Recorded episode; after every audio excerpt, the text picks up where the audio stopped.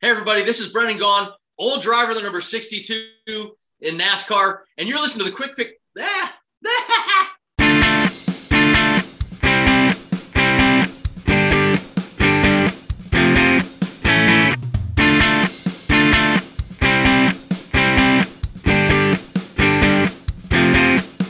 Welcome back to the Quick Pit Podcast. I'm your host, Ethan, joined as always by Connor. We are back after one of in my opinion, the best races of the year. But before we get started on the rest of the show, let's hear a quick word from our partner, ZenseNC. Yes, ZenseNC is an upcoming YouTuber who has great content all about NASCAR, informational videos, what if videos, etc. And it's just he's a great YouTuber. He's up and coming. His quality is great. His editing's great. His audio is great, and those are some things that really make or break a YouTuber. Um, his last video was uh, what if I think it was what if Dale Jr. didn't leave DEI. I could be wrong. He could have posted another one, but go check him out. Links will be in the description for his YouTube and Twitter. Follow him on Twitter and go subscribe over on YouTube. Let's get him. Let's get him to 100 followers over on Twitter. Yeah, and he's at 427 subs right now. So maybe let's see if we can get him up to 500 you know, over the next few weeks. So spread that around and get his channel to continue growing. With that being said, Connor, I think this race was a top five race of the year. I think it was absolutely fantastic. Darlington is an amazing track, and uh, yeah, leaves me very excited for the next race in the playoffs to see what else will, will happen. Yeah, I have to agree with you there. The race was great. Racing was great, except for you know Alex Bowman got in, uh, got in, got in the wall there and kind of ruined his day. But um, it was a great race. Um, playoff, wow, drivers that haven't made mistakes all year were making mistakes, and pit crews that haven't made mistakes all year were making mistakes, and that's just the pressure of the playoffs. And um, it's gonna be fun to watch this playoffs, and I cannot wait for Richmond this upcoming weekend under the lights on a Saturday night race. Four drivers crashed out of the race. Four playoff drivers DNF'd, which is which is crazy. I mean, it really was a war of attrition. You had um, Ryan Blaney had a brake failure. He didn't DNF, but he struggled with equipment stuff. I mean, other guys wrecked out. Michael McDowell, Kyle Busch, William Byron, and Chase Elliott all wrecked out of the race. And those are just the playoff guys. I mean, you had Erik Jones, Cody Ware with a pretty scary. Um, he had carbon monoxide poisoning. He sustained damage in the middle of the race, and he just started. Apparently, he started getting dizzy and blacking out, and um, seeing cross-eyed and a, a, bunch of really scary things, especially when you're driving a race car. So he DNF for that reason. He is okay, but um, James Davison also DNF'd. So you know, you had a lot of guys with damage. Uh, you mentioned Alex Bowman getting getting into some trouble as, as well as Ryan Blaney, and I think whenever the equipment comes into the NASCAR race, whenever there's equipment failures, it makes the race more interesting, in my opinion. You just don't see it as much anymore. Yeah, I totally agree with you there. And it was just a great race. You had, as you said, multiple playoff drivers that just didn't finish the race and have not done this all year, and they just did it since the playoffs started. But let's go through the top 10. Coming home 10th in the three car Austin Dillon, non playoff car, which I think he should be in the playoffs, but for heard me say that. But a solid run for that three team. He's been consistent as of late, just missed the playoffs, but um, a nice solid top 10 for that three team. Chris Buescher comes in ninth, another very good run for that team. Um, I think this is the last year that, in my opinion, next year we will stop being surprised when a Roush car is in the top 10. Uh, that's my opinion that the next gen car plus Brad coming in, I think they will return to their prominence. But a very good run from Buescher and it improves his stock going into the offseason, where I don't think he's confirmed yet to be back in that 17 car. We're assuming he is, but I don't think they've really said anything official. Yes, coming home in eighth is the Penske car, number 22 of Joey Logano, playoff car. Very solid run, very professional like run for Joey Logano. And hopefully this kind of starts little momentum. He's been really struggled really this year. Um, but I, I, I really think he is just a veteran and will get move in here as the playoffs go. He seems to always do it and um, could be a threat. Yeah, and another driver with a quiet night is teammate Brad Keselowski, who just kind of avoided getting in trouble and came home with a top 10.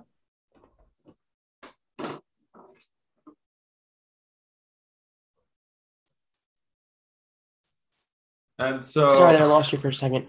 Coming home, coming home in sixth, the one car of Kurt Busch. Um, just another veteran type run. Uh, it's it's really have to see how he goes to these playoffs because last year Chip Ganassi he's going over to twenty three X one.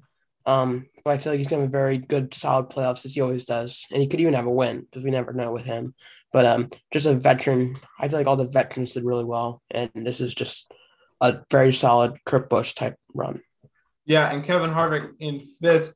Uh, he snags top five. They had more speed in that car. All the um, Stewart Haas racing cars had more speed than to be expected. All of them finished in the top 20, which we haven't been able to say too much this year, surprisingly.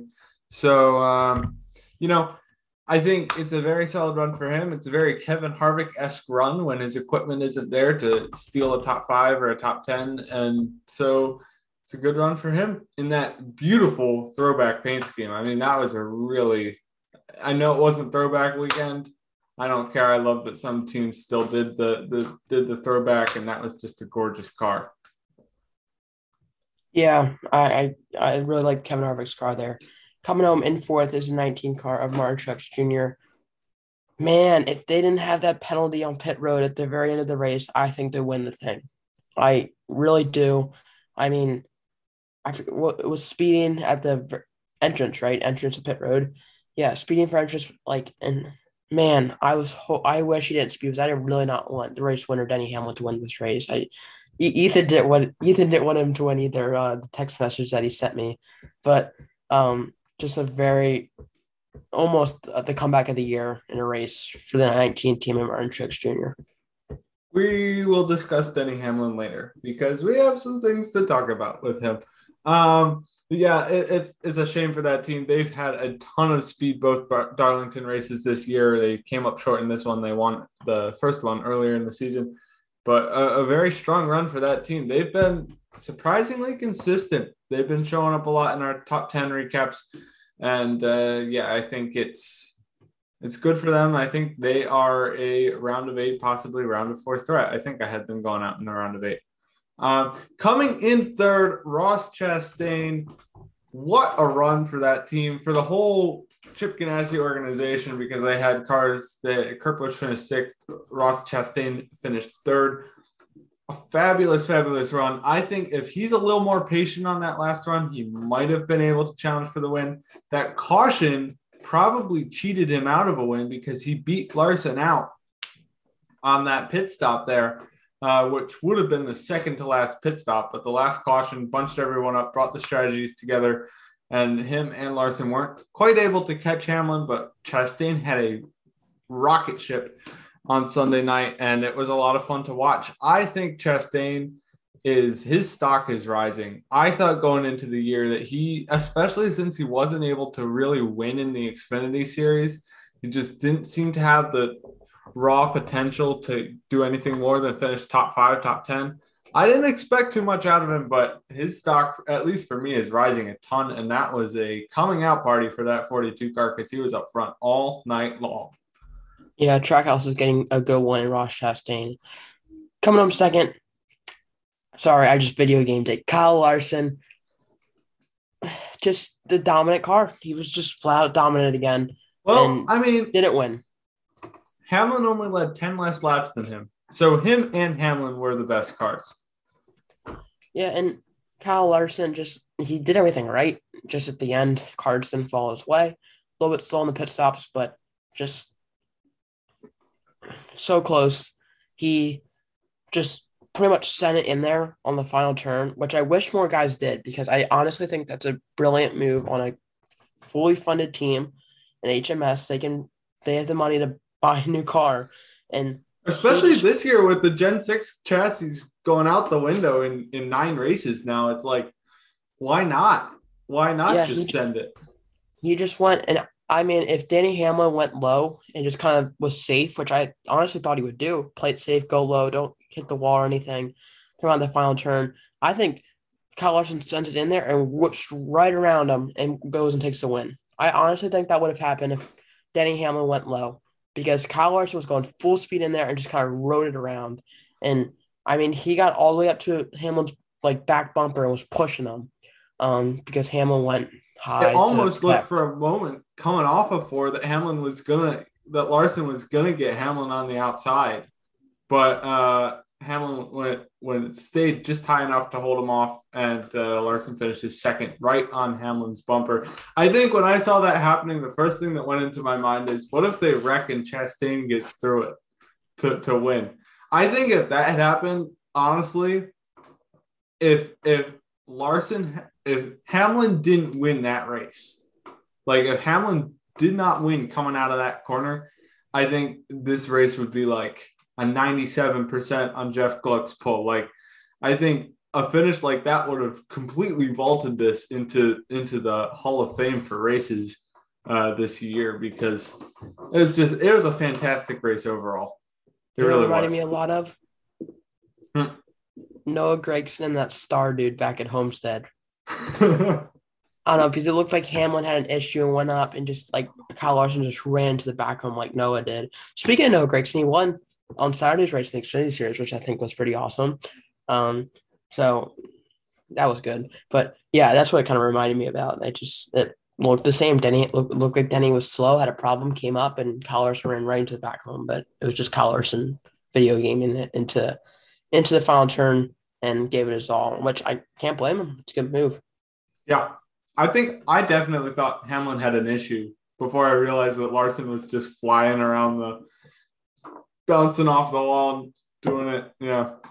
It was not one of the cars, well, not one of the Hendrick Motorsports cars can be salvaged after Sunday's race, I don't think. No, they cannot. They all had damage. Speaking of damage, let's talk about a couple of the wrecks.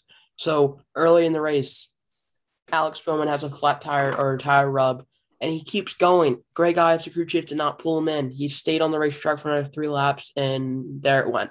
Flat tire into the wall, and William Byron just goes, runs the highest time and gets into the back left, uh, left fender, uh, back left fender, and just completely tears that area off the car. And I'm saying if William Byron didn't run into the back or the left rear of Alex Bowman, I think the car's perfectly fine because the right side was not the problem for Alex Bowman. It was the left side because of the uh, aero and stuff like that. So after that, he had no speed in the car. The car was pretty much totaled. And William Byron's spotter said they couldn't see him because of the shadow because it was still daylight in the purple signage on the wall because Ally 48 car's purple and they kind of blended in and the spotter for William Byron could not see it.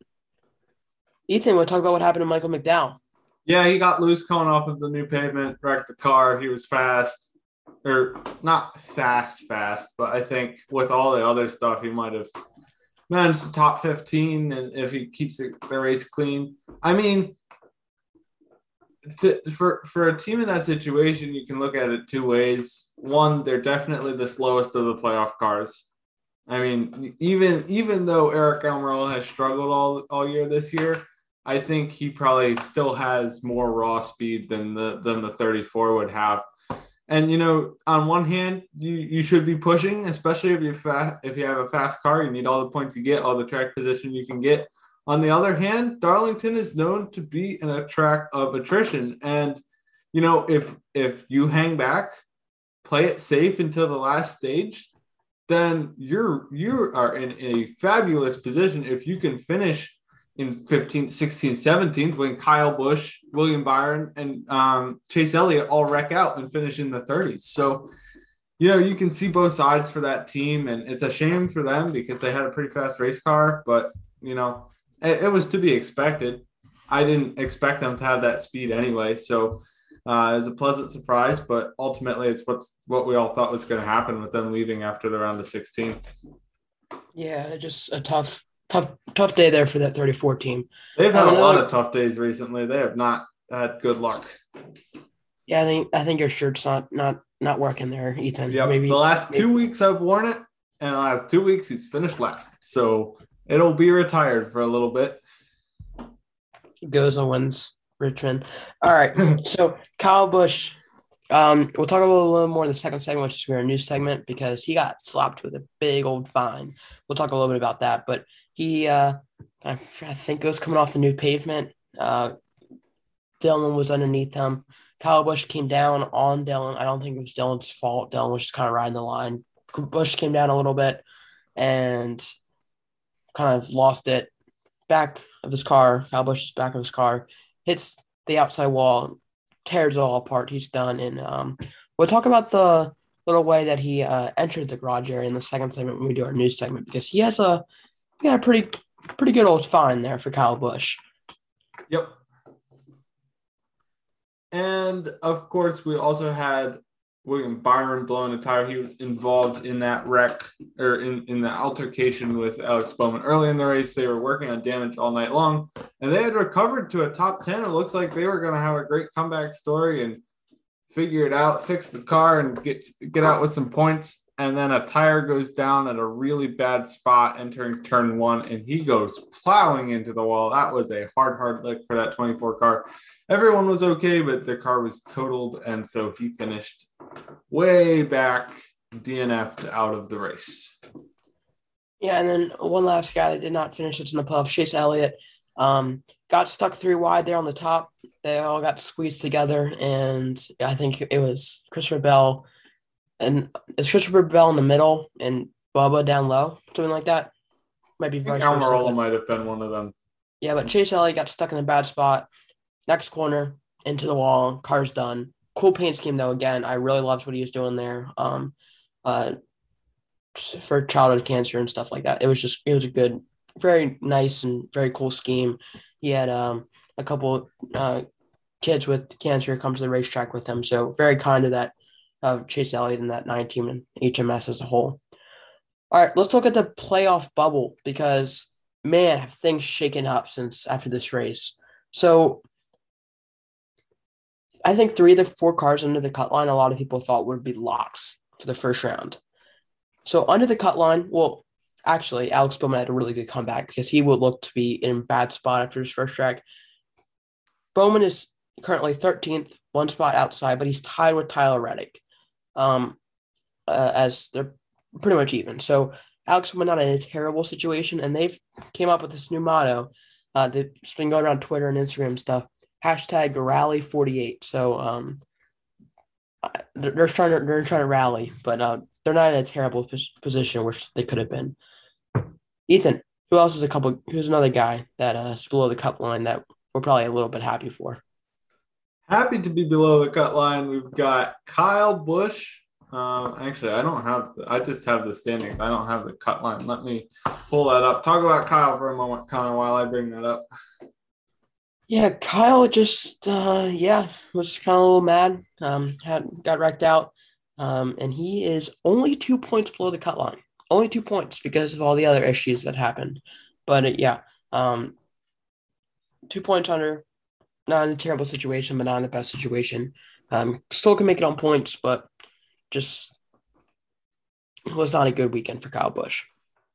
And in 15th, nine points below the cut, cut line. Uh, William Byron, of course, we just talked about his, his wreck a few minutes ago.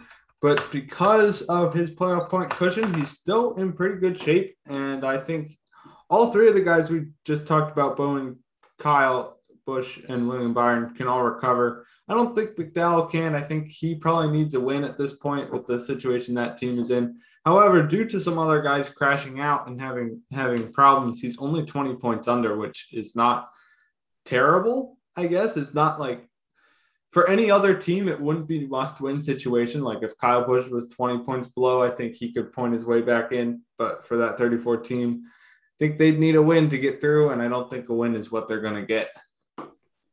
Yeah, I, I, I don't think, I think it's very tough, tough road to have for that 34 team. And it already was.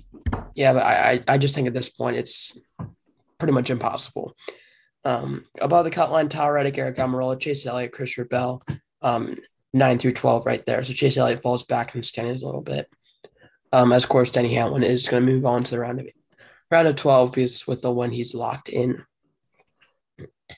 All right. So earlier today on Twitter, I posted what is your favorite new track that's been added to the NASCAR Cup Series schedule.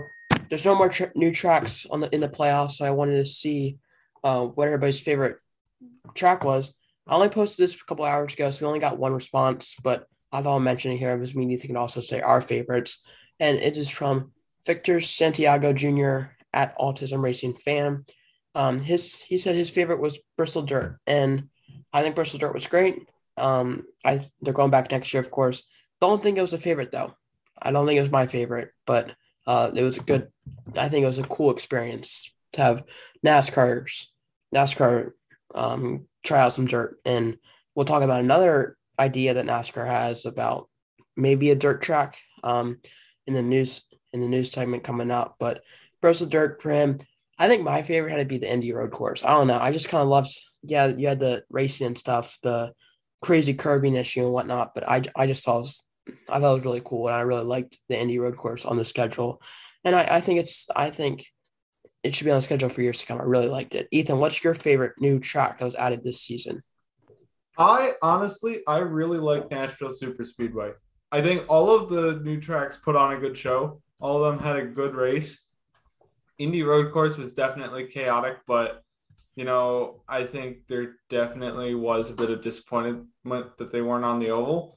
Um, so you know, and plus, I think they wrecked too much, and I don't know. I just don't have as, I guess, just the whole atmosphere around the Nashville weekend because Nas- NASCAR has been going for a a presence in Nashville. They're working on bringing the fairgrounds back, but right now we got the the a, a, unique oval, which is something we don't see anymore because NASCAR races at all the big ovals, including we'll get to one that's rumored to be on the schedule later in the news segment. Um, but they're kind of running out of, of new ovals to add, and they, they bring this one back from the dead, and it puts on a really good show. It's really racy, uh, tire wear, tire fall off, brake failures, all sorts of stuff. Um, it's just I thought it was a, really good race and and it didn't help that or it didn't hurt that the place sold out. It looked like it was absolutely rocking, and so that's my favorite new track on the schedule. Yeah, I think a lot of people agree with you too. Before we move on to segment two, we had a poll this week on your what, what would you rate the Southern 500 at Darlington Raceway, the track too tough to tame, and I think we got some pretty good answers. I like the answers here. So no one voted for one star or worse, so that's a good start. No one voted, no one voted for, two, for two stars. That's pretty good. And then 13% three star, 38% four star, and 50% five star. So um, don't really see how it could be a three or four. I think it was a top five race, which I think should have, a top five race should earn a five. Yeah, um, for the exact numbers, we only got eight votes. And next week, when the poll for Richmond goes up, make sure you hop on over to our Twitter feed and give a vote. All you have to do is press a button, really.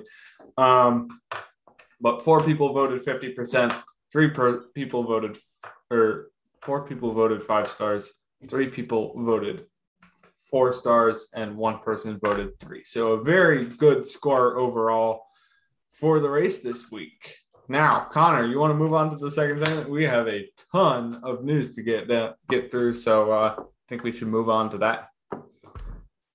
All yes. right, coming up next, Lots of news on the Quick Pit Podcast.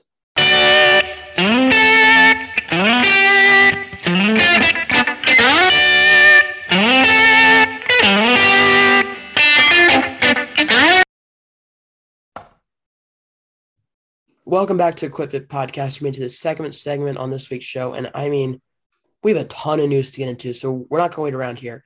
Ethan, what is going on with Denny Hamlin? I I've not, I've not heard the exact story yet, so I'm gonna kind of listen as we all kind of listen to Ethan here, and I'll give you my thoughts on it. Ethan, what is going on with Denny Hamlin? Denny Hamlin has been cheating and not on the racetrack, and you know, honestly, he's not gonna get fired for it. And I'll break it down here once once I get it pulled up, but um, I'm not gonna pull it. I don't think he'll lose his ride. I mean, it's his personal life. He didn't technically do anything legally wrong or not like a Larson situation. But I just lost all my respect for the man. And Connor, you don't know what's going on, but um, his longtime girlfriend, mother of his two daughters as well. Uh, they've is she's basically been his wife for for five or six years in that sense. Uh, posted a bunch of stuff. I'm not going to read them out, but uh, basically she's saying she's had to endure a ton of crap. Uh, hopefully everyone will see this is this is a quote denny hamlin i hope everyone will finally see you for the person you finally are myself and our children deserve better than what you have given i can't believe i ever thought that someone like you can change have a great life denny hamlin so i mean it, it's someone else's drama but i just lost all my respect for the man so Yeah, I I don't think he should lose his ride. It's his personal life. That's his choice. It's not like it's illegal or anything. It's not like he said a bad word or did something that's that's illegal. Like he, like you don't. Just that's, did that's, a- that, that that that just makes yourself look really bad. It's not illegal or anything, but you just look like you don't look you don't look good if you do that. And I mean, I I when Ethan said he was been cheating, I thought he meant on the racetrack. I'm like he cheats on the racetrack. Never heard of that. I thought he was a nice guy, but yeah, I think a lot of people really don't like Denny Hamlin anymore. And I want you to read. I want to read some of Ethan's text messages after Denny Hamlin won this past weekend's Look, race the Southern hold on. 500. let me preface this by this. I have not never really liked Denny Hamlin. I've first of all he drives a Toyota. He, he wins a lot, and he's also not the greatest of personalities. I think he rubs me the wrong way in, in some in some circumstances. But this year, I'm starting to respect him, partially because he's getting older. Um, he's struggling a little bit this year. That paint scheme is iconic. And I think he overall is good for the sport with his on track product. And so I started to respect him a bit more. Same as with like Logano, Keselowski, Kevin Harvick, a bunch of the older guys who I've, I have been annoyed with for a long time. I was starting to turn the corner on them, not to like them, but definitely not hating them anymore. And this just lost all that progress. He's the fact that he didn't say anything about it either just ticks me off. He just ignored it. Didn't even send out an apology or something. All right, Ethan, ready for this? Ready for you- all the listeners? Here we go. This is after as soon as, as soon as Denny Hamlin took the checker flags. F you, Denny. F you. I want Hamlin to be booed like crazy. He's a brat. I hate him more than Kyle Busch because he's a jerk and a character cheater, and so dang annoying. Yeah, so yeah, he pretty much let him have it. Um, he, he kept it PG though, so good for you, Ethan. Uh, yeah. Oh, where was the other one? Oh, I must have sent it to someone else. I think I said something about Hamlin having the most punchable face in the garage. Oh no, Um, that was me. Yeah, that was me, but that was up here more in the text messages. so yeah, yeah. Um, Ethan's Ethan's not really a big big Denny Hamlin fan anymore. So I uh, never was, but this kind of just pushed me over the edge. It it really, it really did. So all right, uh, so yeah, let's get away from the Denny Hamlin topic here. Um, before Ethan loses his mind. So, Kyle Busch entering the garage at Daytona, at Darlington, excuse me, uh, after he wrecked out, he stormed down pit road and yanked the car into the, you know, little pathway to from the pit road to the garage, knocked down all the cones. People, you're you're usually pull up there and people will whistle or let people know to get out of the way. He runs right through the cones and almost hits a bunch of people. People are scattering out of the way. They get out of the way and he pulls up, pulls up behind his trailer and gets out and storms back into the into his camper. Um, I mean, you can't do that. You can't, you can't, you can you can be frustrated. You can be mad that you got wrecked or wrecked yourself, but you can't put other people's lives at risk. You can't just run in, wing your car in there and hope people aren't there. Like people are gonna be there. That's where people are working. That's that's people are changing their tires, checking it, tire pressure, getting lug nuts ready.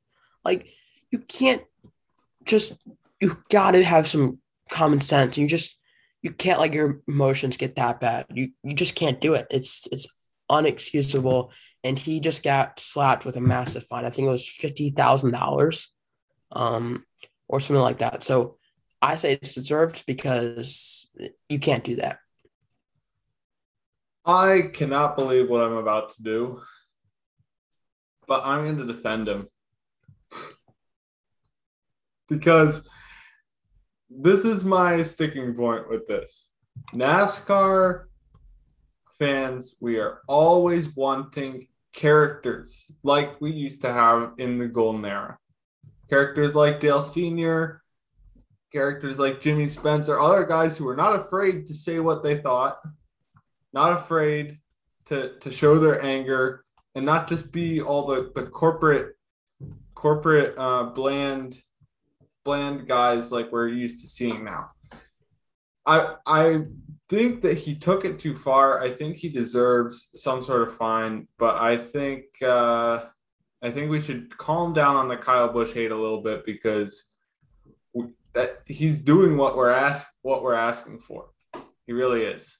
Um, and I, I just had this thought now. If Chase Elliott had done the same thing with a fiery interview and showing his anger and maybe doing some reckless things in the garage, people would be saying, Connor, you know I'm right about this. People would be saying, "What Chase Elliott finally growing to growing a um, growing a thicker skin, finally showing some character, finally breaking out of his uh, his bland self. This is awesome. This is what NASCAR needs. But since it's Kyle Busch, everyone's going along with it.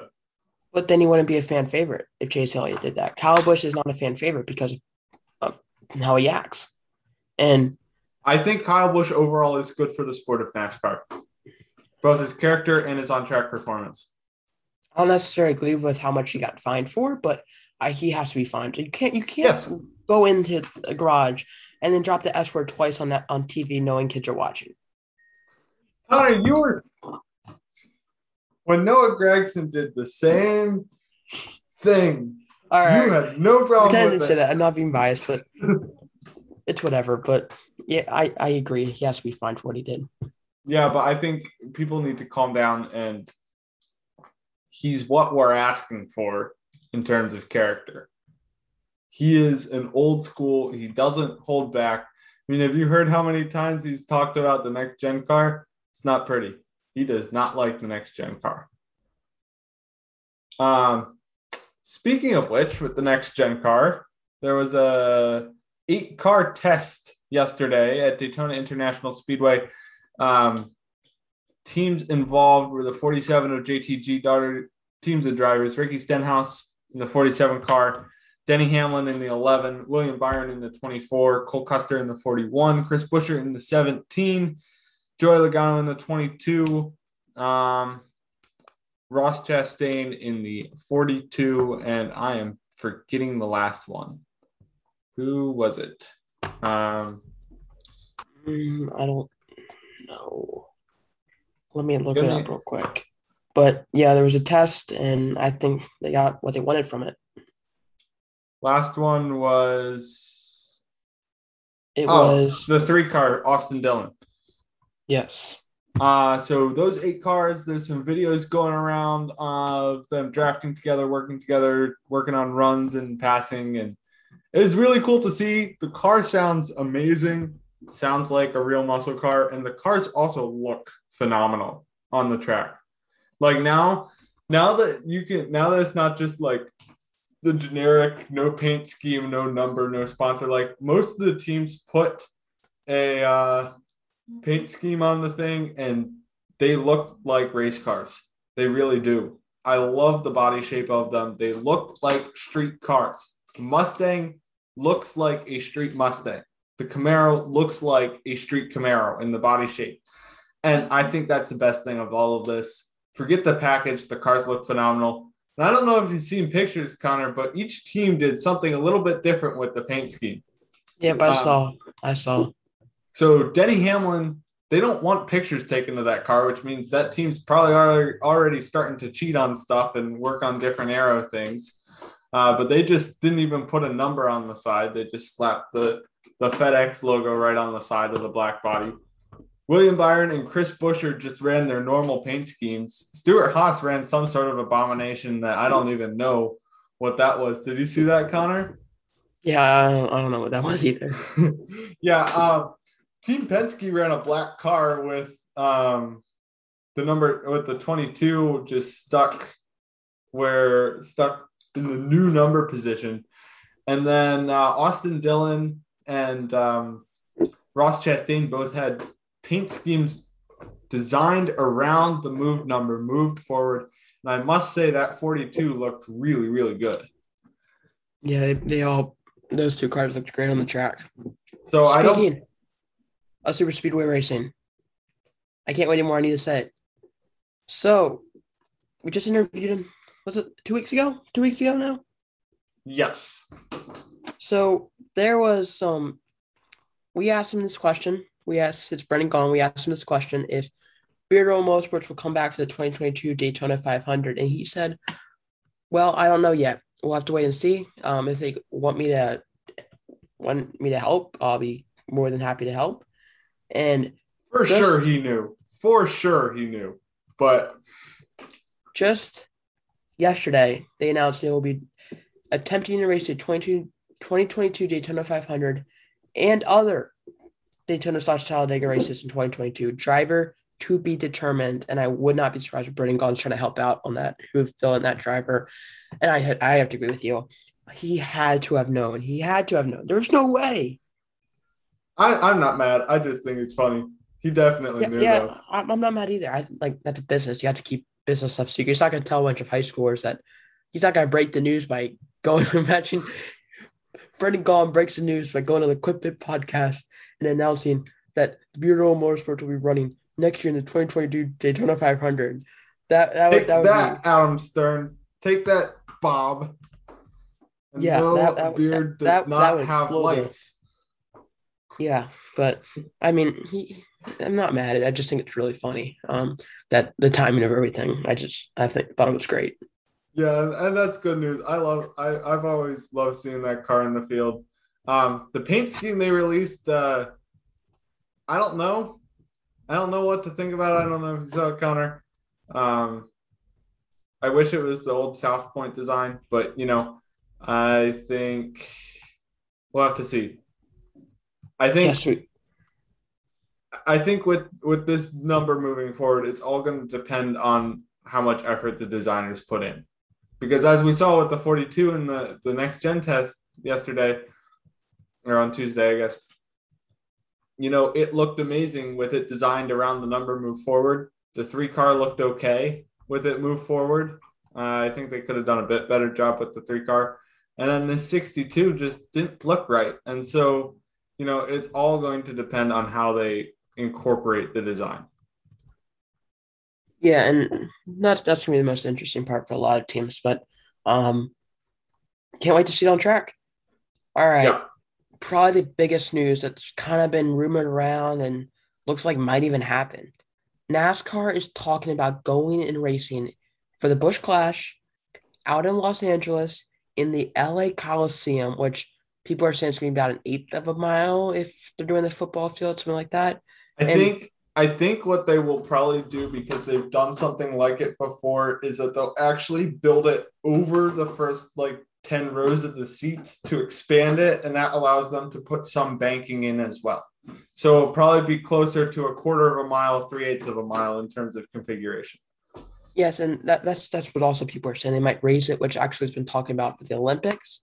Um, but just it's still going to be the weekend or the week of the Super Bowl, and they're trying to reach a new market, which they've always been trying to reach a new Not market. week, not Super Bowl weekend. It, it they're talking the about doing Pro the Bowl weekend, the weekend before, and the week of possibly it could be somewhere like Monday or Tuesday, or um, I'm I'm just giving you examples. Like very sure probably it's probably gonna be the weekend, but they've also could do it Monday or Tuesday.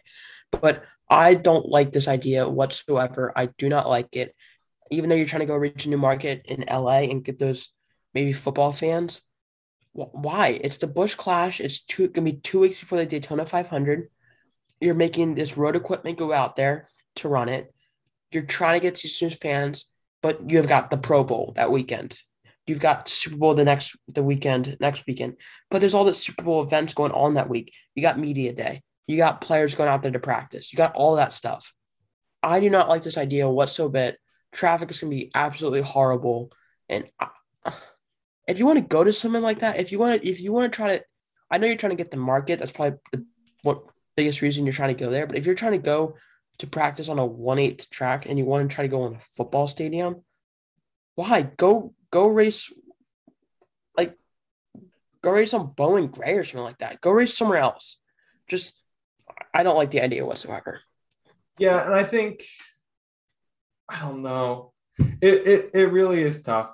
I love the idea of them trying new things. I love the idea of them trying that market. I love the idea of them going to a short track for the Busch Clash because it's kind of lost its it's lost its luster. And so you got to try different things. Maybe every year you do something different with it. Do something unique. But it's just not this. Not this. It I like the idea in theory, but making the teams go all the way out to LA and all the way back just weeks before the 500, I don't like it. I really don't. Now, I will say this. There are the the thing will probably sell out and it'll probably be a chaotic, crazy race.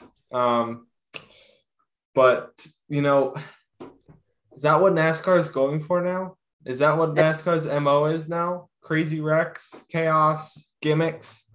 That's And the thing I- I don't like about it.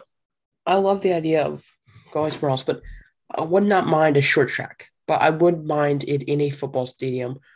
That's going to cost a lot of money. You're going to make teams travel over, I think it's going to be 500,000 miles, something like that. And it's the start of the new car, it's the start of the next gen car. Teams Well- are probably not much made of them. And you're trying to get all your equipment ready for the Daytona 500. Yes, you're probably not going to need in the car, but you're also, what about if you put speed weeks back in? People love that. People go down there for two weeks to watch every speed week event. And i just don't think this is this i love you i love it i love trying something new. Short track busch clash sounds great. But not with a new car not out in la not so far away from headquarters and especially not with the super bowl being the next weekend because traffic is going to be horrible just don't try it this year just don't try it this year go try somewhere else, but not any, not not in an LA Coliseum this year, not this year. If you want to try Yeah. it next year, Super Bowl's not there. Maybe I still don't like it, but just like just go to go to a normal road court short track that's not an out in LA to make teams travel over five hundred thousand miles. One thing I've seen bounced around that I think would be amazing is if they were to do um, New Smyrna in it's it's very close to Daytona, and I think that would be great. But like, here's the thing: if you're going for if you want to do a short track in the LA area, go to Irwindale. It's this I think it's a quarter mile um, short track bull ring out in the LA area. Already has over 6,000 permanent seats. But I think if NASCAR wants to do something for this, they should just go all in on a made for TV kind of thing. And you know, six, 6,500 tickets, that's that would be the hottest one of the hottest tickets in the country. It's a half mile half mile oval.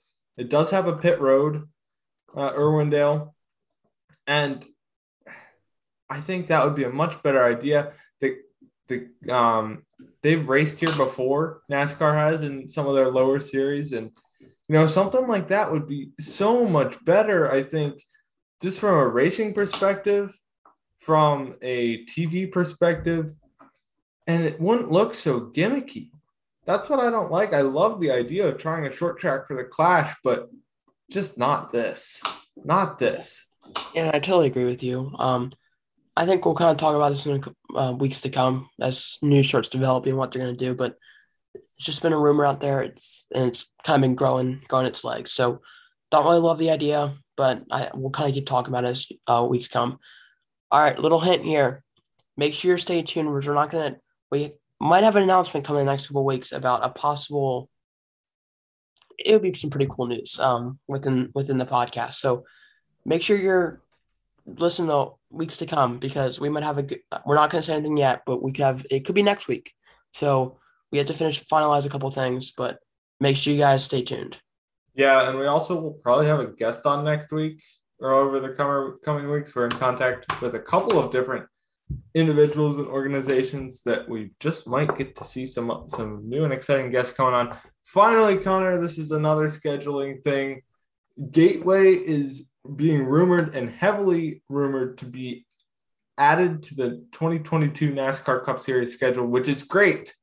But the race that it's coming at the expense of is not, as it is sounding like, if this is true, and it came from Adam Stern, so I'm going to think that it's true. Um, Gateway, which is in uh, which is at Worldwide Technology Raceway, the Truck Series IndyCar has raced there for a number of years. It's a great facility. It's kind of like a, it's shaped like Darlington, but it has the banking of a short track, and it, I think it's a great racetrack. It's a really cool, unique oval, and I would love to see the Cup Series race there. Um, I think it's great. I'd really love if they did that, but it sounds like it will come at the expense of the second Pocono date, which means no more doubleheader next year. Why? I want to know why. Why would you take and race away? Like you're already there. Just race two. Add one to just add a week to the schedule. That's true. Add a, add a week to the schedule. You're already there. Why not race two races? or take Texas off. We don't need Texas. I wouldn't mind Gateway on the schedule. I think it's a cool little racetrack. Um, as long as in the daytime because they have some problems with the lights there. Just kidding.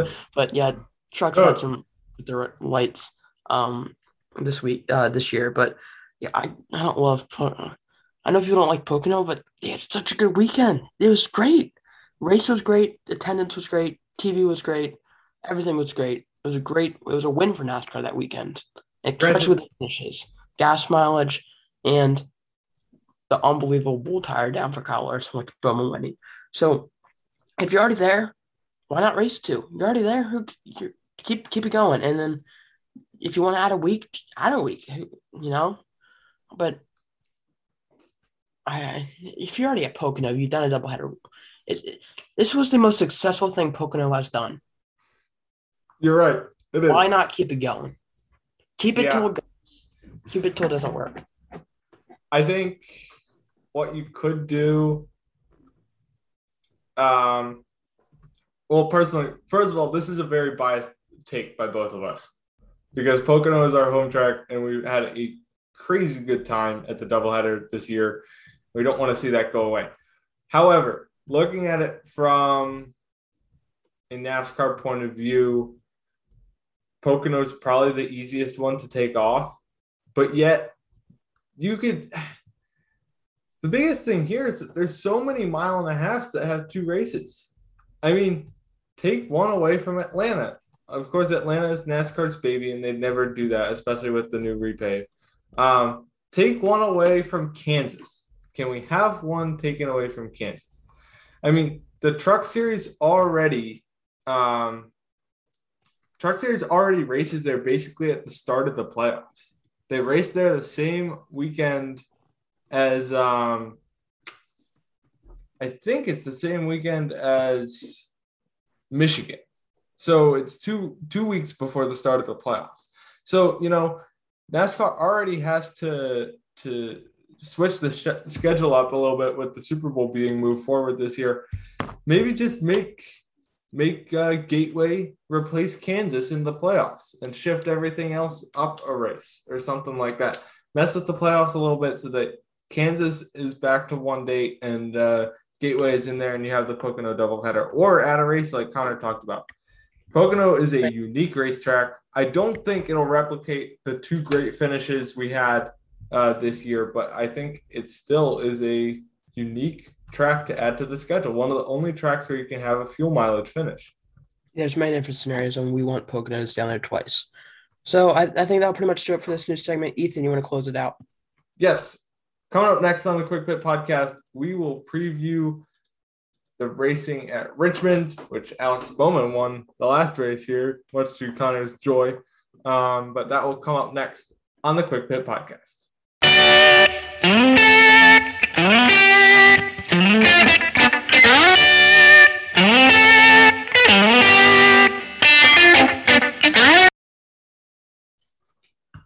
Welcome back to the Quick Pit Podcast. I'm your host, Ethan. You made it to the third and final segment of this week's show. Hope you enjoyed our news dump from the last segment. And of course, in the first segment, our Darlington recap and what we think was one of the best races of the year. Now, I don't think this has much of a chance, this upcoming race, to be one of the best races of the year.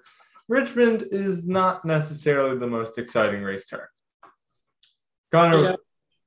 Richmond, kind of like a short track, but kind of not like a short track. 400 laps, 300 miles, 7:30 Saturday, Saturday night race under the lights, 7:30 p.m. on the Eastern Standard Time. Some track facts. Track facts. Located in Richmond, Virginia, built in 1946, is a short track. It's paved. Shocker. 0.75 miles long. Caution speed will be 45 miles per hour under the lights, of course. So gonna be fun to watch night racing. Love night racing. Said that multiple times, but can't wait to see some more playoff racing on Saturday. So can't wait. Looking forward to it. Um, and it's gonna be fun to watch. yes. Um, Connor, who are some drivers to watch out for this weekend's race at Richmond? Alex Bowman because he's won here before. Of course. Of course. Who else? As I'm struggling to pull the, the sheet up.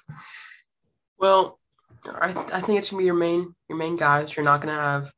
I I think it's gonna be a you- it's gonna be a playoff driver. Um, um, and just I would put your Gibbs guys in. Denny Hamlin was closer in the spring. He's came off a win. Ethan doesn't like him, so if he won back to back, it'd be pretty. Ethan would be pretty mad about it. But I think I think Denny Hamlin's one to watch out for. I would watch out for Martin Truex, Kyle Busch, maybe Christopher Bell, probably not. Um, let's see here. Who else has won here before? Kyle Busch has a lot of wins. He's got six career wins at Richmond. Ryan Newman has a win here. That's kind of an underdog pick. Kurt Busch has a couple wins here. Um, Kyle Larson has won here before, one of his rare wins in that 42 car. He won back in 2017. Actually, that was to, I think, to lock himself into the playoffs to leapfrog in that year. Uh, Denny Hamlin does have a win here before Brad Keselowski, Joey Logano mentioned Kevin Harvick.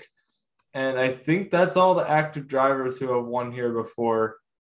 Yes. Um, whoa, Joe Nemechek won at Richmond before. That's that's wild. Um, looking at the Xfinity Series, oh, Christopher Bell has three wins in the Xfinity Series at Richmond, so maybe watch out for him. Stick him in your garage. But yes, definitely a Toyota heavy race.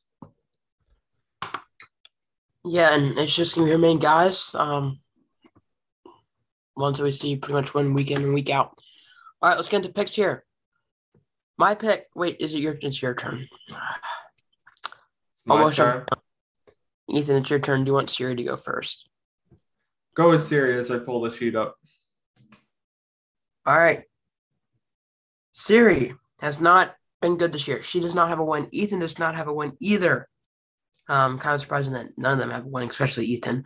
Uh, had to rub- that in a little bit more. But she's Larson gonna go. finished second. Larson finished second. That was my pick last week, and he almost did it. He almost did it. I'm so mad about it.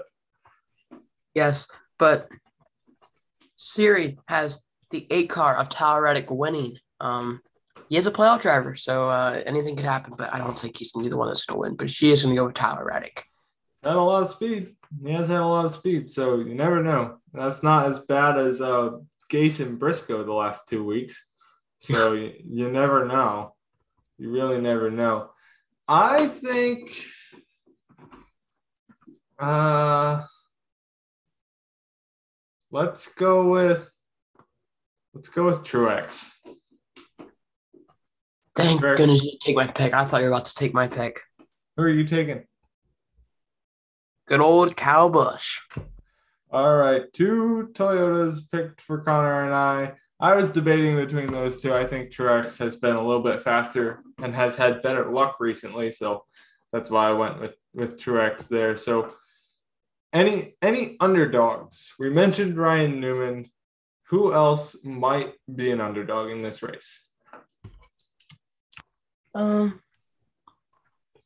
I could see Austin Dillon actually. I think Austin Dillon has had some of the best speed that's um, from a non-playoff driver. Of course, I could also see Ross Chastain. I could see those two guys, maybe even sneaking one out, stealing one under their teeth. So I, I think those two are definitely ones to look out for.